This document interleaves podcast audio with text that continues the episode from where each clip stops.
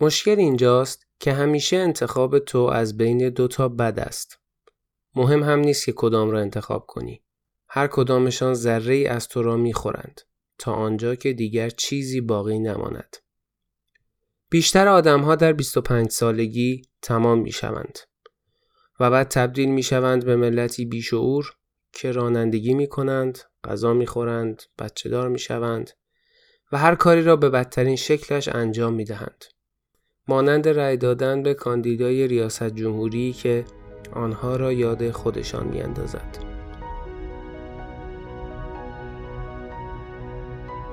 هاتف با افتخار تقدیم می کند. به 1024 خوش آمدید.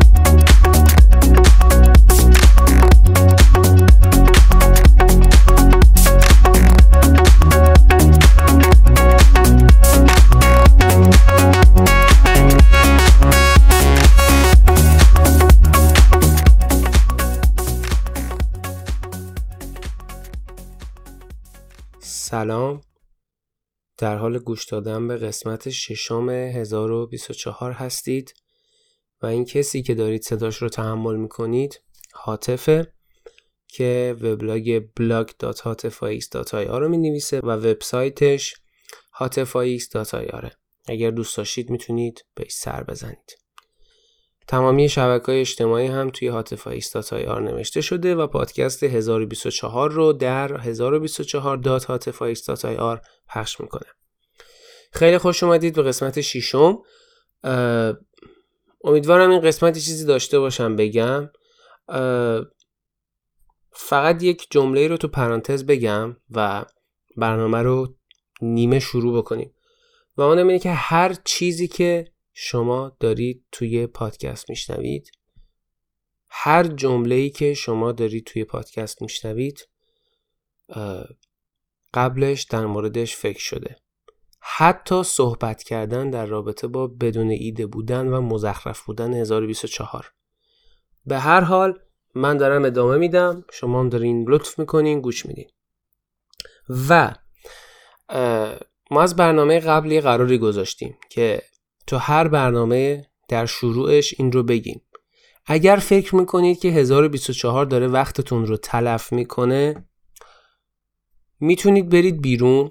و این یک ساعت خورده ای که به 1024 گوش می‌دید رو سیو بکنید و یه گل بکارید. اگر 1024 وقتتون رو تلف می‌کنه ببندید 1024 رو و برید گلتون رو بکارید. شروع می‌کنیم.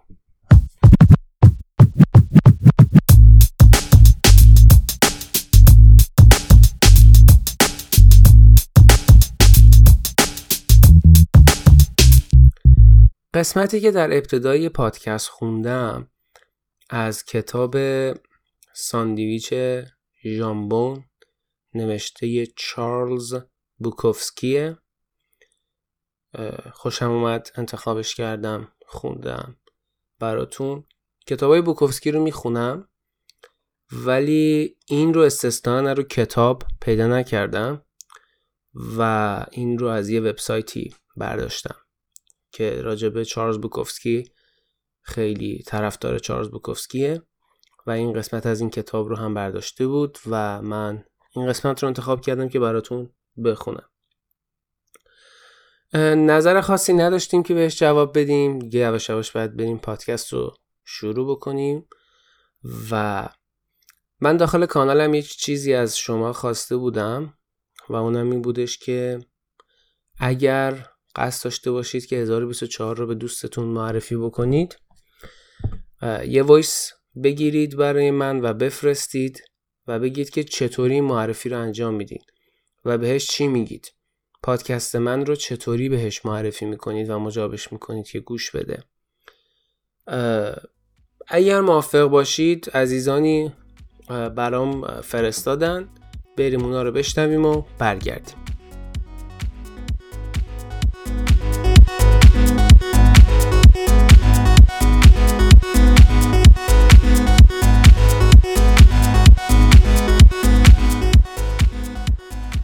سلام من ده بیست رو گوش میدم. پادکستیه که هم در مورد روزانه خودشون صحبت می‌کنن. حالا روزانه فردی که تنهاست خارج از کشور زندگی می‌کنه. یه روز شاده یه روز غمگینه. یه روز احساس تنهایی خیلی زیادی داره. یه روز این حس کمتره. بر من خیلی جذابیت داره.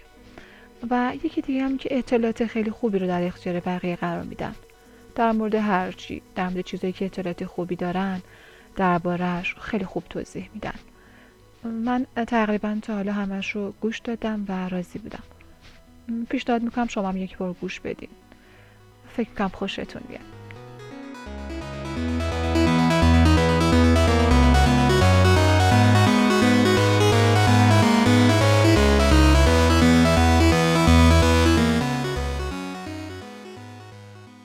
وایس میدم صحبت کنم باید بابت پادکست می‌خواستم واسه معرفی کنم. اگر دوست داشته باشی گوش بدی. مال یکی از دوستامه و تازه داره شروع می‌کنه و میساز و بیرون میده. ولی به نظر من خوبه موضوع راجع به همه چی هم حرف می‌زنه دیگه. به نظر من خوبه من دوستش دارم. سلیقمونم از اونجایی که می‌دونم به هم نزدیکه. بهت معرفی می‌کنم. و اینکه امیدوارم دوست داشته باشی. لینکش هم واسه الان ارسال می‌کنم.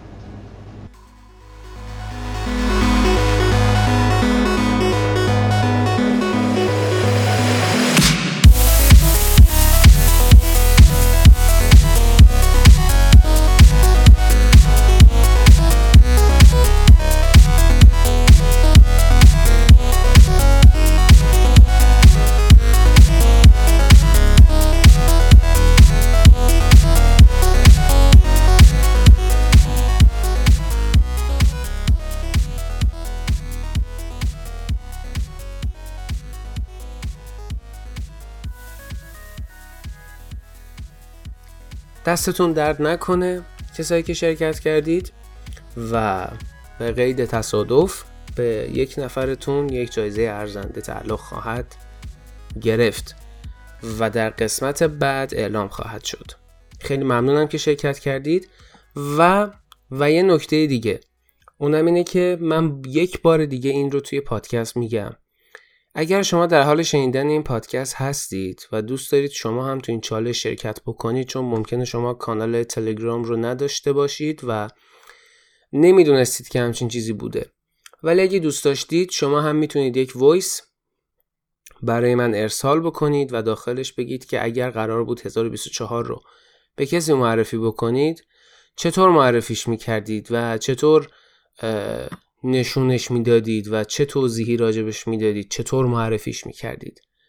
و چطور دوستتون رو و یا اون کسی که این پادکست رو بهش معرفی می‌کنید رو مجاب می‌کنید که به این پادکست گوش بده؟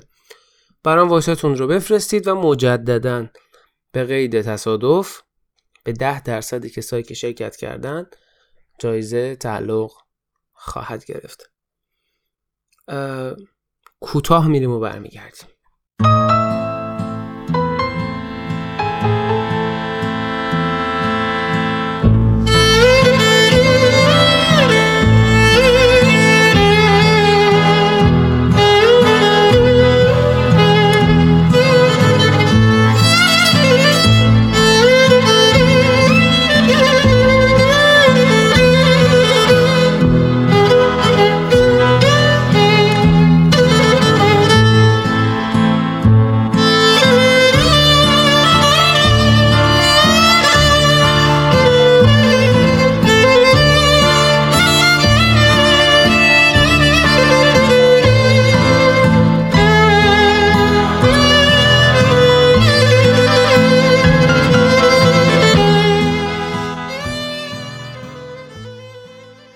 دوازده هشت 2019 مشغول ضبط قسمت ششم 1024 هستم.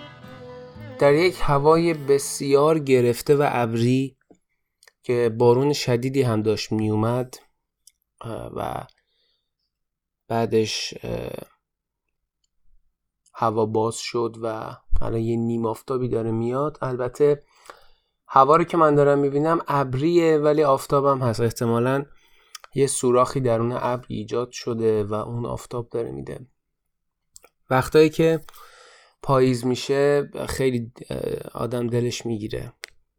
توی این کشور به خاطر اینکه اکثرا هوا ابری اینجا و این هوای ابری و کمبود نور کمبود ویتامین دی قطعا روی افسردگی تاثیر داره. و از طرفی خب من به هوای ابری احساس خاصی دارم و به هم به این قضیه خیلی کمک می‌کنه که یه حال دیگه رو تجربه بکنم. امروز بعد از مدت ها من موفق شدم مرخصی بگیرم و برم به سمت بانک و کارتم رو عوض بکنم. کارتم حسابی در بداغون شده بود و نیازمند این بودم که عوض بکنمش چون این چیپست روش از بین رفته بود و وقتایی که خرید می‌کردم کار نمی‌کرد و نمیذاشت که من خرید بکنم. همیشه من به خاطر امنیت یه 100 دلار توی کیفم میذاشتم که اگر احیانا چیپست کار نکرد و کارت نکشید حداقل پول دستی داشته باشم پول کاغذی اسکناس که با اسکناس خریدام رو پرداخت بکنم. بلند شدم رفتم بانک. آخرین باری که من بانک بودم وقتی بودش که تازه مهاجرت کرده بودم. و بعدش دیگه گذرم به بانک نیفتاده بود. اما یک بارم من کارت سفارش دادم از بانک برام اومد. منتها اون کارت رو اینترنتی سفارش دادم. و کارت اومد دم در با همون رمزی که قرار بوده باشه. و اما این سری رفتم بانک چون یه کار دیگه هم تو بانک داشتم. می‌خواستم که کارتم رو تبدیل بکنم به ویزا کارت تا بتونم خرید اینترنتی انجام بدم و کار دیگه بکنم. چون خیلی از فروشگاه ها داخل همین کشور این پرداخت اینترنتی رو حتما باید شما ویزای مستر داشته باشید. یه چیز جالبیه که هست اینه. یعنی کارت کارتی که هست مسترو رو به اون صورت قبول نمی‌کنن. و از طرفی می‌خواستم خرید اینترنتیش رو هم فعال بکنم که بتونم از وبسایت ها خرید بکنم پول بریزم یا پول دریافت بکنم. اتفاقی که افتاد این بودش که من رفتم توی بانک و یه شماره گرفتم و منتظر شدم که نوبت من بشه و شاید با خودتون فکر بکنید که خوش به حال من. بانک های خارج خیلی با کلاسن. تو بانک های خارج آدم وقتش تلف نمیشه. اما یه چیز جالبی که بهتون عرض می‌کنم اینه که بانک های خارج هیچ تفاوتی با بانک های ایران نداره. یعنی شما میزانی که تو بانک های ایران منتظر میشی هیچ تفاوتی با میزان انتظار توی بانک این بانکی که من امروز رفته بودم وجود نداشت. و من واقعا وقتم تلف شد. اولا اینکه 20 تا باجه وجود داشت و فقط دو تا باجه کار می‌کرد و آدم زیاد نبود ولی آدم کم هم نبود. و اون کارمندایی که اونجا بودند بسیار با حوصله با معنینه و آرامش خیال مشغول انجام کارهای بانکی آدما بودن. و, بس و یه چیزی که جالبه اینه که شعبای بانک اینجا به این شکل مال ایران نیست که مثلا یه باجهی باشه که یه کارمندی رو پشت صندلی نشسته باشه و همه امکانات دور برش باشه و سریع کارهای شما رو انجام بده. اینجا کلا یه میزه و یه کامپیوتر جلو و دیگه هیچی دیگه دور برش نیست. و اون کارمندی که داره کار می‌کنه وایستاده یعنی به حالت ایستاده است ننشسته. و به صورت ایستاده کار شما رو انجام میده و مثلا اگر شما بخواید یه حساب باز بکنید این کارمند میزش رو ترک می‌کنه و از کنار شما رد میشه چون هیچ شیشه وجود نداره یه میز وسطه و بالاش یه شماره هست که شماره نشون میده و نوبت رو که شما می‌بینید و میری جلوی باجه وای میسید بلند میشه میره یه عالمه کاغذ از این کمد اون کمد جمع می‌کنه میاره یک بار دیگه می‌بره کپیشو می‌گیره یا حالا هر کار دیگه می‌کنه. یه بار میره از انباری پایین یه دونه مثلا OTP میاره بالا. اینطوری و خیلی طول می‌کشه. و شما حساب بکنید که اگر این کار رو با آرامش انجام بده چقدر شما باید تو صف منتظر بیستید. اما حداقل جای امیدواری هم داشت که یعنی من به نسبت بانکهایی که تو ایران رفتم اگر بخوام بدون قرض بگم تو بانکهایی که تو ایران رفتم تجربه خیلی خوبی داشتم از بانک پارسیان. تجربه خیلی خوبی داشتم از بانک پاسارگاد. تجربه متوسطی داشتم از بانک اقتصاد نوین. و تجربه افتضاحی داشتم از بانک ملت و بانک سپه. الان جریانشون رو میگم چرا بهترین رو پارسیان و بدترین رو بانک ملت. من زیاد گذرم به بانک نمیفته چون که اکثرا کارامو با اینترنت بانک انجام میدم. اینجا هم همینطوریه. ولی خب برای سفارش کارت من حسابی توی بانک منتظر بودم. اتفاقی که افتاد این بود که داخل بانک خیلی گرم بود و نمی‌دونم کولرشون خراب بود یا دوست نداشتن یا داشتن تعمیر می‌کردن. بعد از اینکه حسابی ما عرق کردیم و بیرون هم خنک بود یعنی بیرون داشت باد میومد و یه بارون هم گرفت وقتی که من توی بانک بودم. ولی یهو اینا تصمیم گرفتن کولر رو روشن بکنن و حسابی یه بادی اومد و من احساس سرماخوردگی بهم گرفت. چون یهو در حالت عرق ریختن شما تصور بکنید که یهو باد سرد بهتون می‌خوره. درست جامعه عوض کردم یه مقداری بهتر شد ولی خیلی از این جهت تجربه بدی بود. خلاصه خلاصش بکنم بسیار منتظر موندم. دقیقا مثل بانک ایران و میزان زمانی که آدم توی بانک می ایسته واقعا هیچ تفاوتی با ایران نداره و در دو حالت بسیار اعصاب خورد کنه. و آدم می‌دونه که مثلا می‌تونه این تایم هزار تا کار دیگه بکنه ولی باید بشینه تو بانک به در و دیوار و قیافه اون متصدی یا کارمندای بانک رو نگاه بکنه. در هر صورت نوبت من شد. بلند شدم رفتم اونجا. یک سلامی کردم و روز به خیلی گفتم و گفتم که من این کارتم چیپستش خراب شده و وقتی که کارت می‌کشم توی فروشگاه کار نمی‌کنه. وقتی کارت رو می‌زنم تو دستگاه و من می‌خوام این کارت رو عوض کنم.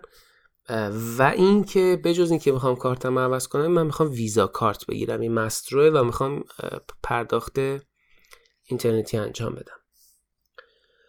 این این قسمتش یکم خصوصیه نمی‌خوام تو پادکست بگم. ولی یه سری مدارکی رو گفتش عوض می‌کنم هیچ مشکلی نداره ولی برای درخواست ویزا کارت شما باید یه سری شرایط رو داشته باشید. اولا اینکه یه تایمی حسابی مالیات داده باشید دوما اینکه یه حقوق ثابت داشته باشید و اینکه ما مطمئن باشیم که شما چون این کارت ها کارت ویزا کارت کردیته. و کارت هایی که من دارم کارت دیبیته. اینا فرقشون اینه. کارت عادی شما باید پول توش بریزید تا بتونید خرج بکنید.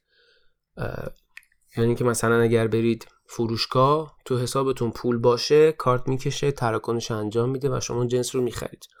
اما کارت کردیت این شکلی نیست. کارت کردیت بر حسب گردش حساب شما به شما یه وام کوچولو داخل کارت میده.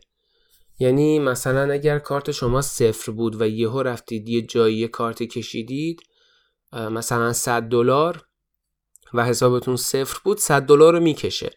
ولی شما به کارتتون بدهکار میشید. و اگر تا ده روز اون پول رو به کارتتون پرداخت بکنید یعنی 100 دلار رو میریزید تو کارتتون کارتتون صفر میشه. اگر این کارو کردید که هیچی ولی اگر نکردید بسته به زمانش و میزان مبلغش بین 10 تا 30 درصد سود سود بانکی روی این کارت میاد. بسته به زمانش داره دیگه. مثلا تصاعدی زیاد میشه. اگر مثلا بین ده روز تا یه ماه باشه مثلا میشه دو درصد. و دیگه یه ماه تا سه ماه باشه مثلا میشه پنج درصد. سه ماه به بعد باشه مثلا تا چه می‌دونم نه ماه باشه میشه مثلا ده درصد. مثلا تا یه سال بشه مثلا میشه یهو دیدین 20 درصد 30 درصد. اینطوری بالا میره. ولی دیگه تا نهایتش 30 درصد. دیگه فکر کنم دو ساله 30 درصد. و یه سری ش... یکی از خوب این اصولا به هر کسی این رو نمیدن. به هر کسی نمیگن بفرما شما این رو استفاده بکن. بعد یه سری شرایطی وجود داشته باشه. اینکه شما باید مالیاتاتون رو پرداخت کرده باشید و مدت ان ماه حقوق به صورت ماهانه دریافت کرده باشید و با توجه به اون حقوق می‌تونید نوع کردیتتون رو هم مشخص بکنید. مثلا میگه من اینقدر کردیت می‌خوام. چون نوع مختلفی داشت. اونجا توضیح می‌داد platinum ش رو یادمه با gold شو. یه چند نوعش رو توضیح داد ولی platinum بود gold بود. آها راجع به MasterCard داشت حرف می‌زد. ولی یه همچین پکیجایی رو داشت و یه سری شرایطی که اولش این بود بعدش گفتش که شما باید برای گرفتن این کارت مبلغ بین 200 تا 300 دلار پول بدید تا این کارت رو دریافت بکنید که من واقعا یهو دیدم خیلی فشار این پول رو پرداخت بکنم. و بعد گفتش که و بعد یه مدرکی از من خواست که من نداشتم اون مدرک رو و گفتش که شما یا باید این کار رو کرده باشید ان مثلا کار ان رو کرده باشید یا باید مدرک X رو داشته باشید. یعنی یا این یا اون. وقتی که یکی از اینا رو ندارید نمی‌تونید حساب مستر کارت داشته باشید. اینم به خاطر اینه که سوء استفاده و پولشویی انجام نشه صورت نگیره. این همچین قانونی رو گذاشتن. و البته من که سوال کردم می‌گفت هر بانکی سیاست های خاص خودشو داره. ولی الان اکثر بانک ها اینطوری شدن که شما باید یا کار N رو کرده باشید یا مدرک X رو داشته باشید. و اگه نداشته باشید شما واجد شرایط دریافت ویزا یا مستر نیستید. و جالب بود گفتم اوکی و تشکر کردم و بازگشتم. اما کارتم عوض کرد و گفتش که خیلی ممنونم که بانک ما رو انتخاب کردید و این صحبت ها تو مسیر برگشت خیلی فکر کردم. برام خیلی عجیبه. مثلا ما چرا باید از یک کشوری بیایم که یه سری شرایط برامون با بقیه آدما فرق بکنه. نمیگم اون آدم به خاطر اینکه من ایرانی بودم مثلا گفته چون که شما از ایران اومدید یا مدرک مثلا فلانی که هیچ, هیچ ارتباطی به ایران بودن نداره. ولی من دارم فکر می‌کنم چرا مثلا آدما باید یه سری شرایطی رو داشته باشن تا از یه سری امکانات خیلی ساده استفاده بکنن. حالا خیلی تو ایران هستن که امکان ویزا و مستر ندارن و به تب خب اینجا هم به همین صورت دیگه. الان همه دارن اینو. و حالا درسته من اون مدرک رو نداشت و از کمکاری خودم بوده. اما اینطوریه که حالا این ویزا و مستر رو به ما ندادن. اما اون کارمند بانک به من گفتش که شما با مسترو هم از خیلی از فروشگاه ها می‌تونید خرید بکنید. و تنها مشکلی که ویزا کارت و مستر کارت دارن قضیه کردیت بودنشونه. اگه کردیت نبودند شاید می‌شد خیلی راحت این کارت ها رو دریافت کرد. ولی چون کارت های کردیتن این این مسائل باید انجام بشه براشون و حتما باید یه سری مدارکی تحویل داده بشه. ولی مسترو یه کارتیه که کردیت نیست و یه کارت عادیه. دیبیته و من من دبیت از کسی شنیده بودم ولی فکر کنم دیبیت درسته. اولین بار این, این, این رو تلفظ می‌کنم. بعد خلاصه به منی ندادن و گفتن تو می‌تونی با مسترو هم از خیلی از فروشگاه ها خرید بکنی. بعد اونجا گفتش که سقف خرید مسترو تو چقدر در نظر می‌گیری؟ گفتم برام بزن. 100 دلار.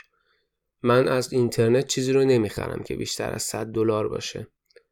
و بعد گفتش که می‌تونی از وبسایت درخواست بدی این اندازه رو تا 500 دلار بالا ببری. ولی بیشتر از 500 دلار رو باید بیای بانک. و از تو بانک درخواست بدی که بیشتر از 500 دلار می‌خوای خرید اینترنتی بکنی و این سقف بالاتر از اون ببری باید بیای بانک و تو بانک اعلام بکنی ولی تا این سقف رو مثلا می‌تونی از طریق اینترنت بانک عوضش بکنی. اینم خودم تعیینش کرده بودم. وقتی که داشتم حساب باز می‌کردم خلاصه اینکه نشد. هیچ اشکالی نداره. با مسترو این کار انجام می البته خب خیلی خیلی خیلی از سایت از مسترو پشتیبانی نمی‌کنن. متاسفانه. ولی یه کاریش می‌کنیم یه راه دور زدنی براش بالاخره پیدا می‌کنیم برای خریدای اینترنتی. ولی خب به تبع وقتی که آدم ویزا و Master نداشته باشه یعنی از خیلی از سرویس های اینترنتی عملا نمی‌تونه استفاده بکنه. مثلا از سایت Steam نمی‌تونه خرید بکنه از PayPal نمی‌تونه استفاده بکنه و اینجور صحبت ها تا اینکه بالاخره مشکل ما حل بشه. ولی فعلا هیچ ایده ای براش وجود نداره. این, من این رو و یه چیزی که خیلی جالب بود اینه که اون کارمنده با لبخند تمام داشت پوست منو می‌کند. یعنی کاملا داشت میخندید و با لبخند میگفتش که نمی‌تونم بهتون این کار انجام بدم. ولی خب با کاملا خوشحالی و لبخند. و منم گفتم اشکال نداره و اینا. آهان این یادم اومد. چرا گفتن که من از بانک پارسیان و پاسارگاد این, این, این یک پادکست تبلیغاتی نیست. من از بانک پاسارگاد پولی نگرفتم. صرفا تجربه شخصی مو دارم مطرح می‌کنم. من هر سری بانک پارسیان رفتم با مهربونی کامل با ادب کامل پاسخ دادن امنیتشون خیلی خوب بوده و سرویسشون واقعا خوب بوده.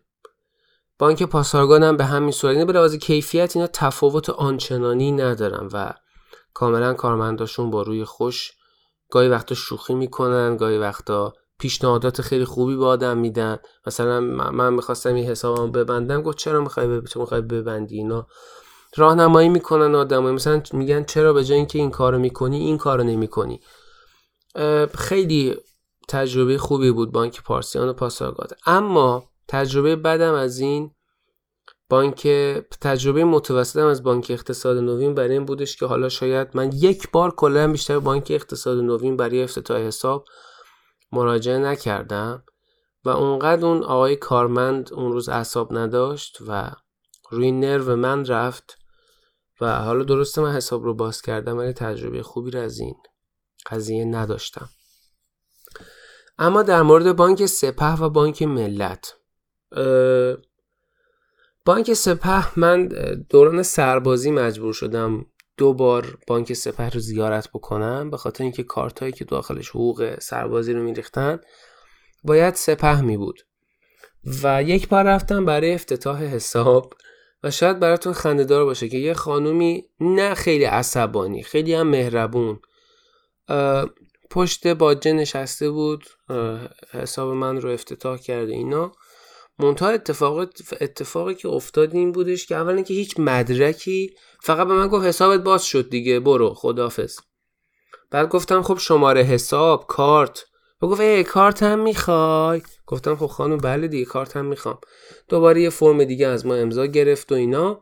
کارتمون رو صادر کرد و گفت این کارتت فقط ده روز دیگه فعال میشه. یا نه یه چیز دیگه گفت. آها گفتش این کارتته؟ برو یه بار دیگه فردا بیا. الان دستگاه خرابه. نمی‌تونیم مغناطیس بهش بدیم. یه همچین چیزی گفت. برو فردا بیا. ما کارتو رو درست می‌کنیم. فردا توضیح بده به همکارای من. ردیف می‌کنم برات گفتم باشه فردا میام. و بعدش بعد اینکه کارتو دریافت کردم گفتش که وقتی هم که اون کارتت فیکس شد چیز کن تو. کارتت چند روز دیگه قابل استفاده میشه. یه همچین چیزی گفت. گفتش که چند روز باید صبر کنی. گفتم باشه ایرادی نداره. ولی اتفاق بعدی که افتاد این بودش که ایشون ورداشت یه کاغذ از گوشه دفترش پاره کرد. از کجا پاره کرد نمی‌دونم. با خودکار شماره حساب من با خودکار شماره حساب من نوشت رو کامپیوتر. خطش هم زیاد قشنگ نبود. گفت این شماره حسابته بیا. بعد گفتم که دفترچه نداره. گفت نه دفترچه نه ها نه دفترچه رو نپرسیدم. بعد گفتم که خب این رمز کارت. بعد دوباره از, از همون کاغذهایی که جلوش داشت یه چیز دیگه کند. قشنگ یه کاغذ. داد به یه پرینتری تق تق تق چهار تا رمز روش تایپ کرد. بعد در آورد داد به من گفت اینم رمز کارتت یعنی خیلی فیلم طنزی بود. را ببینید بانک پارسیان که شما میرید یا با هر بانک دیگه ای یه کاغذی بهتون میدن که دولاه رمز توی لای دومون تو که چسب خورده چاپ میشه. و شما باید این رمز رو ببرید خونه این کاغذ دلار رو باز بکنید. رمز توی کاغذ دلار چاپ شده. و هیچ کسی نمی‌تونه این رمز رو بخونه. ولی چیزی که جالب بود بود که خانم گش یه کاغذی از گوشه دفترش بود پرینت های بانک بود چی بود نمی‌دونم. یا فیش یه بند خدایی بود. خ...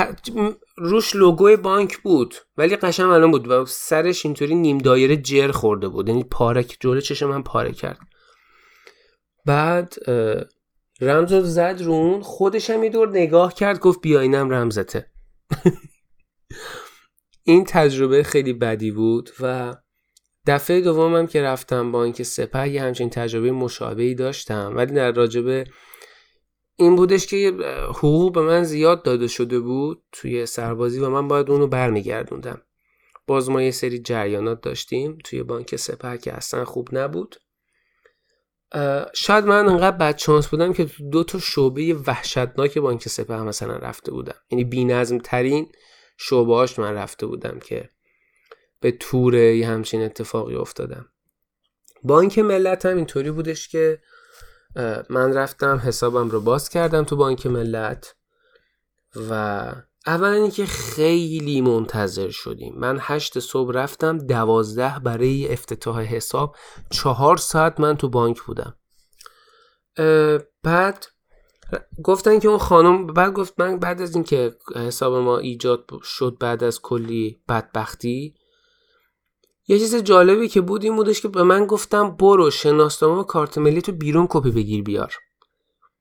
یعنی بانک به اون بزرگی توی بانک ملت شعبش رو نمیگم یه پرینتری که قطعا داشتن دستگاه کپی زورش میومد. که یه دونه شناسنامه من و کارت ملی منو کپی بکنه. و گفتش برو کپی بگیر بیار یه نوبت دیگه بگیر.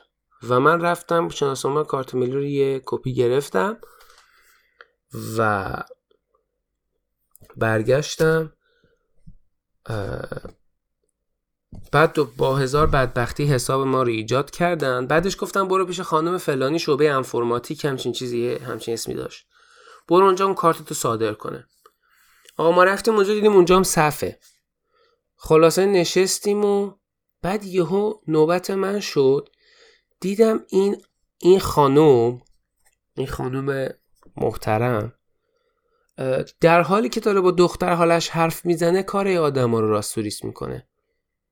یعنی فاجعه ترین چیزی که شما می‌تونید فکر کنید شما چهار ساعت منتظر موندید و وحشتناک عصبانی بعد اطلاعات شما رو توی تقویم می نوشت یه چیزی که جالب بود این بودش که کد ملی شما اطلاعات شما رو توی تقویمی می نوشت این خانوم خیلی پدیده بود و خلاصه با بدبختی کارت ما رو پرینت کرد. گفت این کارت 48 ساعت بعد فعال میشه و یه, یه اتفاق دیگه ای هم فعال میشه اینه که می‌تونی پول توش بریزی ازش پول دریافت بکنی. یه, یه اتفاق دیگه هم این بودش که گفتش که این کارت تو بگیر. رمزت 3456 نه نه یه عدد دیگه گفت. گفت مثلا 3725 رمزت 3725 برو سر خود پرداز عوضش کن. یعنی واقعا خون خون داشت خونم رو می‌خورد. دندون داشت خونم رو می‌خورد. رمز منو داد زد. گفت برو سر خود پرداز اینو عوضش کن. و خدا شاهده که من چندین ساعت فقط اونجا وایستادم که ایشون در حال صحبت با دختر خالش کار منو درست بکنه. خیلی عجیب بود. رفتم بیرون تو سر خودپرداز دیدم یه صف طولانی وایستادن برای خودپرداز.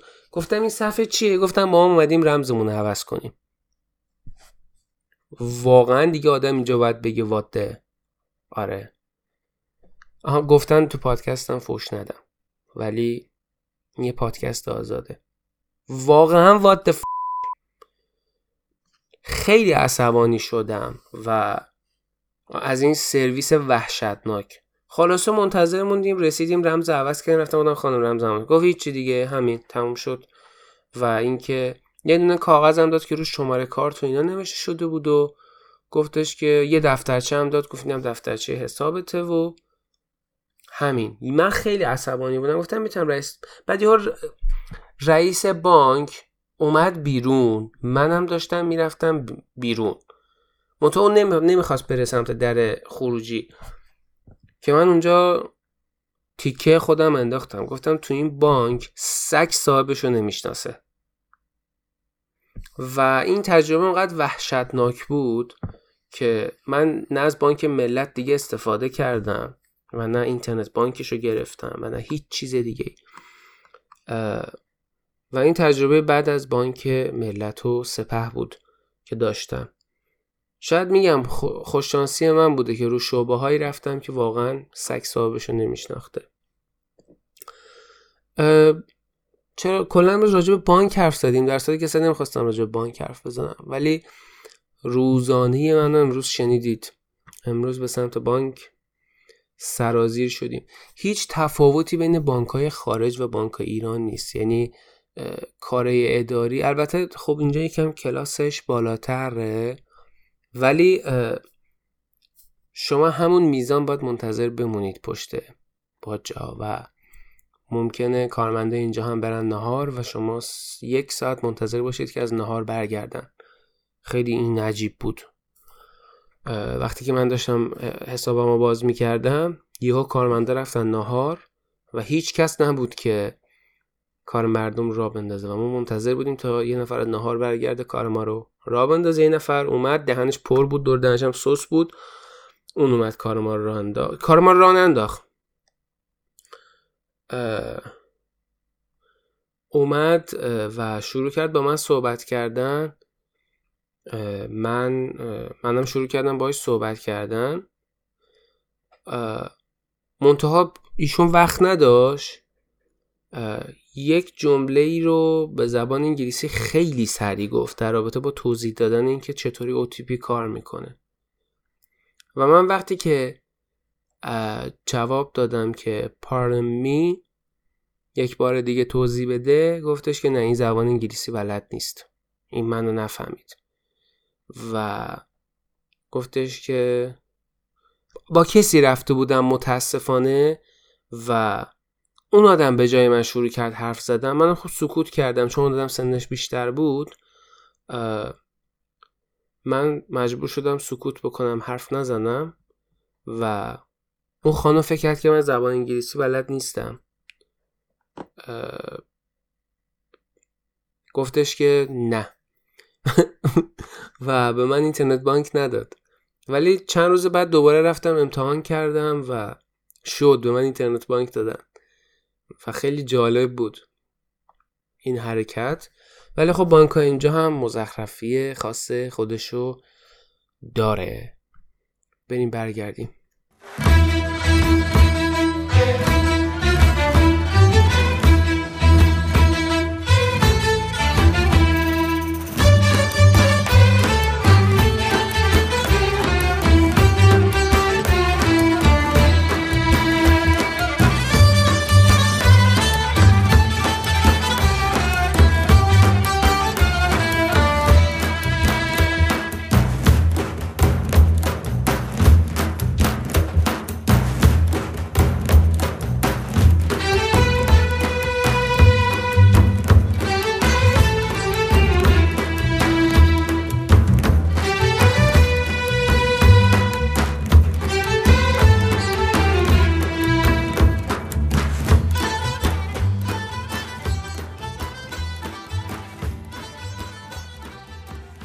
وقتی که داشتم از بانک می اومدم توی اتوبوس با خودم فکر می‌کردم که چه اتوبوس ترتمیزی شیکی. درسته اتوبوس ها اینجا زیاد تعریفی ندارن. من توی شهر کوچیکی زندگی می‌کردم یه مدت پیش. اونجا اتوبوس خیلی خوبی داشت خیلی منظم بود. ولی اینجا اتوبوساش با اینکه پای تخته مشکلات زیاد داره و من همیشه با اتوبوس مشکل دارم. ولی داشتم با خودم فکر می‌کردم که واقعا به وسایل نقلی عمومی خودشون رسیدن و آدم راحت می‌تونه از این وسایل استفاده بکنه. بعد یهو فکرم افتاد که چرا تهران ما که انقدر آلوده است از این اتوبوس ها استفاده نمی‌کنه؟ اینجا اتوبوس وجود دارن که بهشون میگن اتوبوس های بایوگاز اتوبوس بایوگاز اینطوری کار می‌کنه که با گازی که کمترین میزان آلایندگی رو داره. یعنی شما با سی تا اتوبوس با چهل تا اتوبوس شاید بتونید دودی رو تولید بکنید که یه ماشین سواری تولید می‌کنه تو ایران. یعنی انقدر این سوخت پاکه. و بعد گازه. اصلا آلودگی نداره. به صورت. و تو تهرانی که واقعا نفس کشیدن وحشتناکه چرا ما نباید از همچین اتوبوسایی استفاده بکنیم؟ چرا باید ناوگان حمل و نقل عمومی تهران پیساف مزخرف باشه؟ من یه تایمی تو تهران کار می‌کردم می‌رفتم سمت خیابون جردن محل کارم بود اونجا کار می‌کردم. و وقتی برمیگشتم با اتوبوس می‌رفتم و برمیگشتم. صبح بد نبود. چون صبح آدم زیاد نبود و من سمت تجریش حرکت می‌کردم خب تجریش ایستگاه شروعه و زیاد مشکل نمیخوردم برای رفتن. ولی برگشتنم واقعا عذاب بود به خاطر اینکه حمل و نقل تهران واقعا یه حمل و نقل مزخرفیه. من یه سفر هم که تو این تایم ایران رفتم و برگشتم واقعا متوجه شدم اتوبوس ها آشغالن اتوبوس ها واقعا درست حسابی نیستن.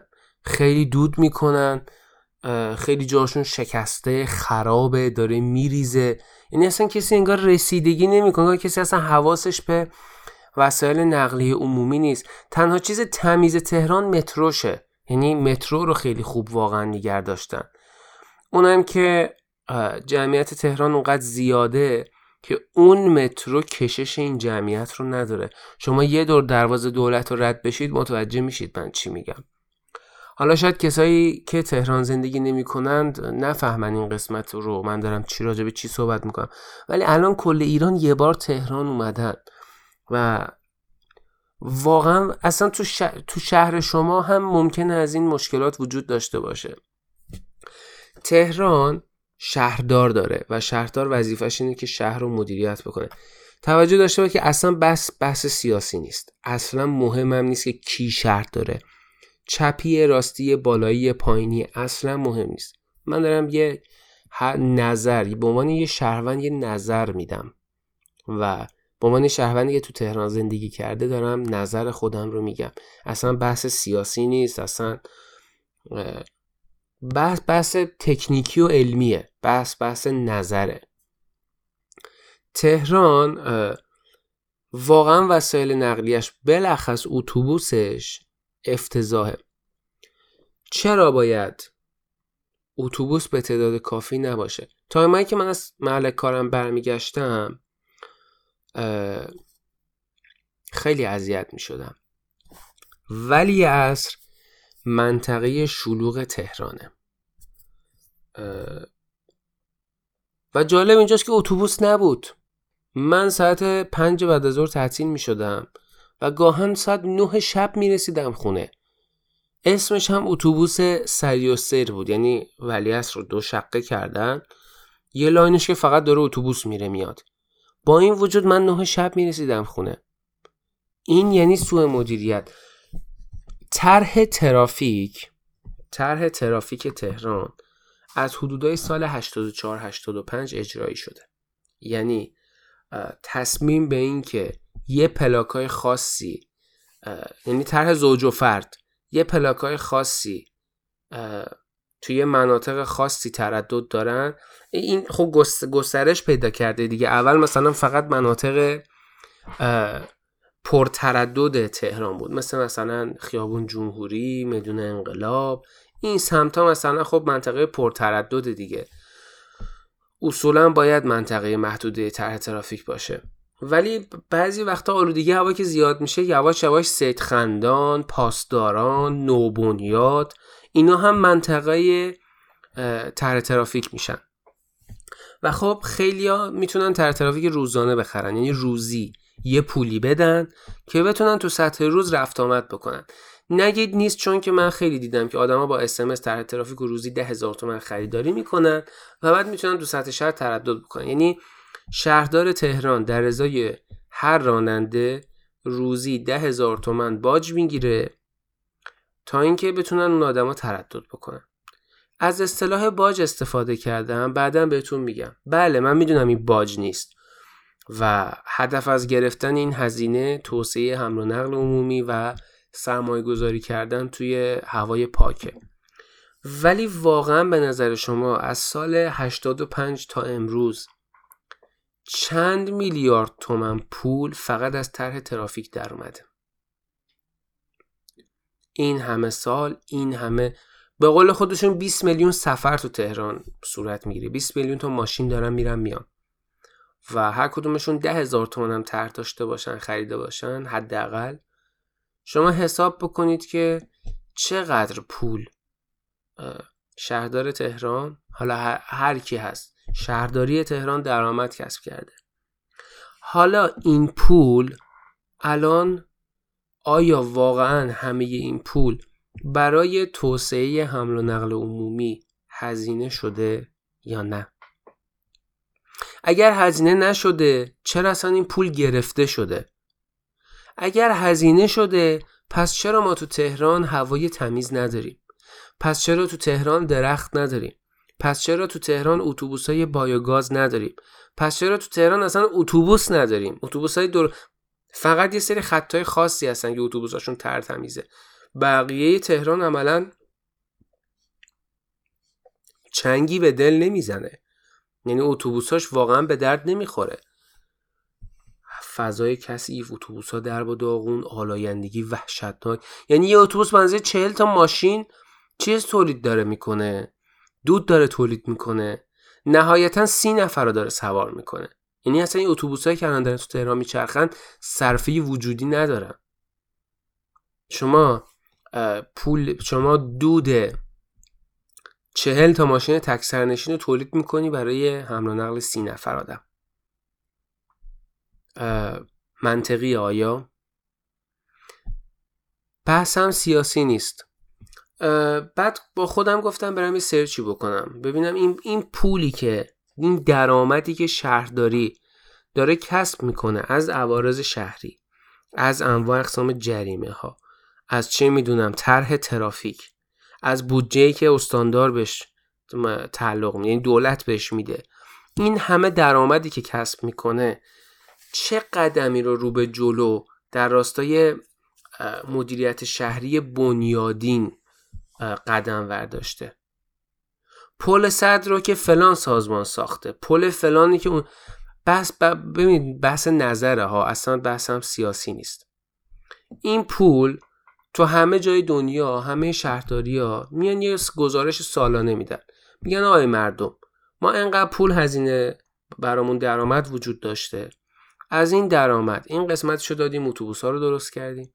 این قسمت این قسمتشو دادیم درخت کاشتیم. ولی تو تهران شاید هم واقعا خرج کرده باشن. شاید مثلا این فضای خوشگلی که ما تو تهران الان داریم پردازش نوره چه می‌دونم گلایی که دارن میکارن اینا خب بالاخره هزینه داره دیگه مفتی که نیست. یا صدلاشغالایی که دارن می‌ذارن اینا هزینه بره در هر صورت. اینطوری نیستش که بگیم شهردار هیچ کاری نکرده. نه شهردار کار خودشو کرده. اما سوال من اینجاست. از این درآمدی که شهردار از منابع مختلف کسب کرده چند درصدش رو به توسعه حمل و نقل شهری که مهمترین اصلا قلب تپنده یه شهره هزینه کرده. توی کشوری که من الان دارم زندگی می‌کنم یه سری مسیرها پرتردد و پرترافیکن یه سری مسیرها کم ترددن مسیرهای کم تردد اولا اینکه اتوبوس سر اتو مسیرهای پرتردد هر 15 دقیقه یه بار میاد. و تو مسیرهای کم تردد نهایتا دیگه خیلی دیر بشه هر یه ساعت یه بار میاد. یعنی دیگه خیلی کم تردد باشه یه ساعت یه بار میاد. به ایستگاه می‌رسه. حالا قضیه اینجاست که تو مسیرهای پرتردد که خب اتوبوس هر یه رو میاد به ایستگاه مسافرش رو سوار می‌کنه و میره. بعد اینا سر تایم میان. یه لیستی وجود داره که تو اون لیست مثلا بعضی نوشته که از ساعت فلان تا فلان پرتردده هر یه رو یه بار میاد. ولی از ساعت پنج به بعد اینجا دیگه کم تردد میشه. دیگه ساعت هر, هر نیم ساعت یه بار میاد. تا می‌رسه به ساعت هشت شب. هشت شب دیگه خیلی کم تردد میشه. هشت میاد بعدی نه میاد بعدی ده میاد. یعنی یه ساعت یه ساعت میشه. اینو میشینن اندازه می‌گیرن می‌بینن یه منطقه چقدر تردد توش انجام میشه. بر, بر اون اساس اتوبوس توش می‌ذارن که اتوبوس هر چند دقیقه یه بار بیان و واقعا هم سر زمانشون میان.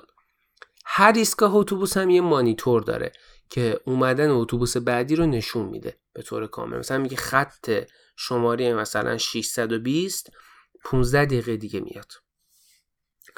راننده یه چند تا وظیفه داره. وظیفه بجز وظیفه این که چک بکنه مسافر کارت داره می‌زنه یا نه بعد اتوبوس رو برای کسایی که معلولن ویلچر دارن آماده بکنه.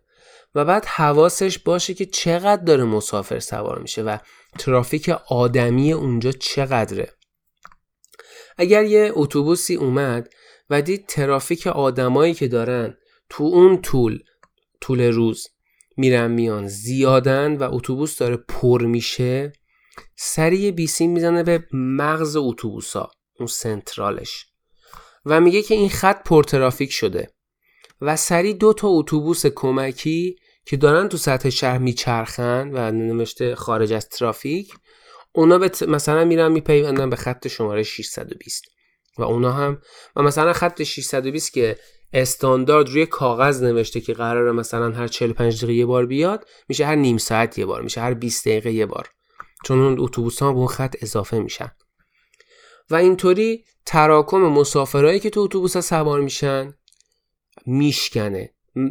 کم نمیشه. مثلا اینطوری نیستش که اتوبوس می‌بینه داره کیپ تا کیپ سوار می‌کنه بگه 20 تا اتوبوس بیان تو این خط. نه.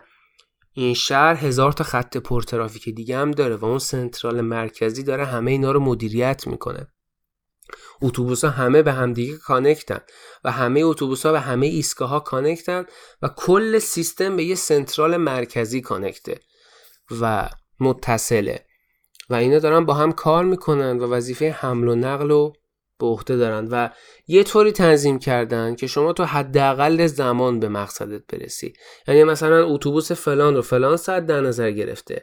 بعد همون ساعت هم مثلا دو دقیقه سه دقیقه قبلش مترو میاد به اون ایستگاه می‌رسه. مثلا یه ایستگاه که هم اتوبوس داره هم مترو مثلا ایستگاه X مترو میاد مسافر پیاده میشه دو دقیقه بعد اتوبوس میاد توی ایستگاه. یعنی همه اینا کاملا اندازه‌گیری شده است و داره مدیریت میشه.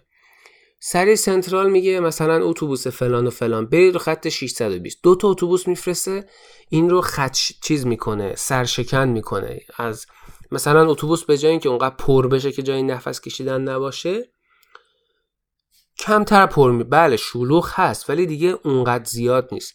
بعدم راننده وقتی که می‌بینه تعداد مسافر خیلی زیاده توی اتوبوس هم تعداد زیادی مسافر هست از جایی به بعد و سوار نمی‌کنه. چون میگه آقا جا ندارم. تو کجا می‌خوای بشینی؟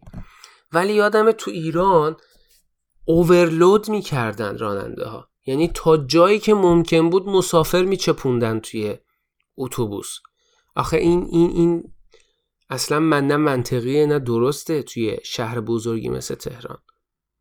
من ساعت چهار بعد از ظهر از سر کار تعطیل میشم. می‌شدم تو تهران پنج بعد از ظهر. میومدم بیرون توی ایستگاه اتوبوس ولی عصر. وای میستاده منتظر اتوبوس. چهل دقیقه وای میستادم یه اتوبوس میومد تا خرخره پر. یعنی اصلا نمی‌شد سوار شی. اوکی این بره. بعدم اون ور خیابون ترافیک وحشت یعنی نمی‌تونی آژانس هم بگیری. باید تنها راه سریع اتوبوسه. صبر می‌کنی؟ می‌بینی دو تا اتوبوس دارن میان. دو تا اتوبوس پشت سر هم. بعد از نیم ساعت. دوتا میان جفتشون هم پره. تا خرخره هی بعد وایسی تا یه اتوبوس یکم خلوت بیاد. واقعا با وجود این وقتی که شما دارید طرح ترافیک می‌گیرید هدف گذاشتن طرح ترافیک اینه که اون هزینه ای که در میاد از ماشین تکسر نشینی که دارن تو سطح شهر تردد می‌کنن اون هزینه رو بیاری ارتقا بدی حمل و نقل عمومی تو که مثلا پدر من که من که برادرم وقتی که می‌خواد بره فلان جا فلان کار انجام بده با خودش بشینه فکر کنه. بگه من می‌تونم ماشین بردارم برم بیرون ولی بعد ده هزار تومن طرح ترافیک بدم اما می‌تونم اینو با اتوبوس هم برم. و اتوبوس اونقدر کیفیتش بالاست و اونقدر به موقع داره میاد میره و اونقدر اوورلود نمیشه و اونقدر درست حسابیه. کول تو زمستون بخاری داره توی تابستون کولر داره و امکانات داره. من مگه مریضم خستگی رانندگی رو به جونم بخرم ده هزار تومنم پول بدم که بخوام مثلا برم یه اداره یه کاری رو انجام بدم و برگردم. یا برم چه می‌دونم بانک یه کار بانکی انجام بدم برگردم. و این همه دود به شهر تزریق بکنم با ماشین تکسر نشین. فقط به دلیل اینکه مترو اتوبوس کیفیت لازم رو ندارن. الان اسنپ اومده. قبل از اینکه اسنپ بیاد خانواده من ماشین تک سرنشین بیرون میبردن. دو نفر پدرم و برادرم ماشین تک سرنشین میرن بیرون. این دود نیست این آلودگی نیست. هر چقدر ماشینشون با کلاس باشه. اصلا شما با مزراتی بیا بیرون. مزراتی برق. اصلا شما با تسلا بیا بیرون. به حال شما داری ترافیک درست می‌کنی. یه ماشین تکسرنشین داره ترافیک درست می‌کنه. شما اگه با تسلا بیای بیرون یه پراید دودزا پشت سر تو ترافیکه. اون داره دود تو هم تولید می‌کنه. من نمیگم آی شهردار بد خوب بحث سیاسی نیست. من دارم میگم شهرداری تهران چه فکری در رابطه با این مسئله داره؟ دنیا این شکلی شهر رو مدیریت نمی‌کنن. دنیا توی کوچه بنبست مجوز ساختمون ده طبقه نمیده چون می‌دونه که اگر خدایی نکرده زلزله بیاد و اون ساختمون کلپس کنه بریزه پایین دیگه نمیشه امداد داد. کجای دنیا این شکلیه؟ یه حمل و نقل اتوبوس ساده. یعنی یعنی اگر شهردار تهران درآمد حاصل از گرفتن طرح ترافیکو خرج کرده گل کاشته اشتباه کرد. اگر خرج کرده پل طبیعت و کاش درست کرده اشتباه کرده. ولی اگر خرج کرده درخت کاشته کار درستی کرده. اگر خرج کرده 20 اتوبوس خریده به چند تا خط اضافه کرده کار درستی کرده. دمش گرم. من خواستم برم اینا رو داخل سایت تحقیقات بکنم خود سایت شهرداری. اونقدر پیچیده است که اصلا غیر قابل ناخواناست برای آدم. وقتی که میگن شفاف سازی یعنی شما یه data یی رو در اختیار همشهریات قرار بدی که human readable باشه. یعنی قابل خوندن توسط هر انسانی باشه. توی فایل Excel بذاری لیست فقط شماره های قرار دادم من آمین نمی‌فهمم. تو بیا یه دونه اینفوگرافی درست کن. با که آقا شهردار تهران از طرح ترافیک ان میلیارد تومن درآمد داشته. از این ان میلیارد تومن انقدر اتوبوس به این خط اضافه کردیم. ان اصل درخت تو این خیابون کاشتیم. فلان ایستگاه مترو رو راه اندازی کردیم. اینا رو بیاد بنیم اینطوری شهرداری هم در تو نظر من اینطوری دیده نمیشه که هیچ کاری نکرده یا پول و کجا برده ریخته. من نوعی که یه آدم عامی هم میام این اینفوگرافی رو می‌بینم میگم خب آره دیگه این میلیارد درآمد کسب کرده به جاش 20 اتوبوس رو اضافه کرده. من دارم 20 اتوبوس رو می‌بینم یا درختای فلان خیابون رو می‌بینم. ولی وقتی این اینفوگرافی وجود نداشته باشه من حتی اگه تعداد درختای اون خیابونم ببینم باز متوجهش نمیشم باز حواسم نیست. فکر می‌کنم که اینا رو شهرداری نکاشته اینا از هوا اومدن. در صورتی که شهرداری بودجه گذاشته زحمت کشیده اینا رو کاشته. اما نز به نظر من اگر شهرداری تهران اون پولی که از طرح ترافیک درآمد کسب کرده رو خرج تعداد س... اصلا به صد آشغالی خرج کرده. صد آشغالی کم بود. مردم آشغالاشون میریختن زمین. صد آشغالی خریده گذاشته تو خیابون. به نظرم اشتباه کرده. باید این هزینه رو بیاره و حمل و نقل شهری رو طوری توسعه بده که من نوعی وقتی که از خواب بیدار شدم خواستم فکر کنم که چطوری برم بانک بگم با اتوبوس میرم. یعنی کیفیت اتوبوس اونقدر بالا باشه که آدم اسنپ نگیره. کیفیت اتوبوس اونقدر کیفیت مترو اونقدر بالا باشه اونقدر خلوت باشه و پر پتانسیلش بالا باشه که اون جمعیت رو بکشه که من انتخاب کنم با وسایل نقلیه عمومی برم. تا به جای اینکه اسنپ بگیرم یا ماشین تکسرنشین. چون اسنپ هم هیچ تفاوتی با ماشین تکسرنشین نداره. نهایتا یه راننده داره شما رو می‌بره. هیچ تفاوتی نداره. مگر اینکه شما و مثلا پدرتون یا شما و برادرتون قرار یه جا برید ولی جفتتون می‌خوای ماشین تکسرنشین سوار بشید یه اسنپ می‌گیرید دوتایی با هم حرکت می‌کنید اون راننده شما رو فلان جا میرسونه برادرتون رو یه جای دیگه میرسونه. اون وقت شاید صرف داشته باشه. ولی این, این اتفاق داره هوای تهران رو آلوده تر می‌کنه. نفس کشیدن تو تهران سختتر میشه. ترافیک رو تو تهران وحشتناکتر می‌کنه. تهران رو آلودگی صوتیش رو بالا می‌بره و time های بسیار زیادی تو ترافیک داره تلف میشه در صورتی که اون time ها می‌تونست به هزار تا جا استفاده بشه. چرا باید یه اتوبوس connect نباشه به یه central؟ یه اتوبوس بعد از 45 دقیقه بیاد پر پر و یه اتوبوس بعد از 5 دقیقه بیاد. دو تا اتوبوس پر پر بعد از نیم ساعت یه اتوبوس بیاد خالی خالی.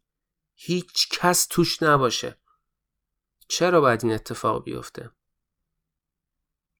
این یعنی عدم هماهنگی یعنی که سیستمی وجود نداره همینجوری یلخیه. بعد هم یه چیزی که جالبه اینه که توی این کشوری که من دارم زندگی می‌کنم شما وقتی به ایستگاه داری می‌رسی یه دکمه استاپ وجود داره. دکمه استاپ رو می‌زنی یه بوغ می‌زنه روی اتوبوس و اسم ایستگاه که رو اتوبوس نوشته شده رو مانیتور شما دارید می‌بینید رو اون ایستگاه می‌زنه که استاپ یعنی روی این ایستگاه توقف خواهد کرد. اونو می‌زنید و راننده می‌فهمه که یکی می‌خواد روی این ایستگاه پیاده شه. و بعد ماشین اتوبوس رو نگه میداره و شما پیاده میشید. اما اگه این دکمه رو نزنید چه اتفاقی میفته راننده به ایستگاه نگاه می‌کنه.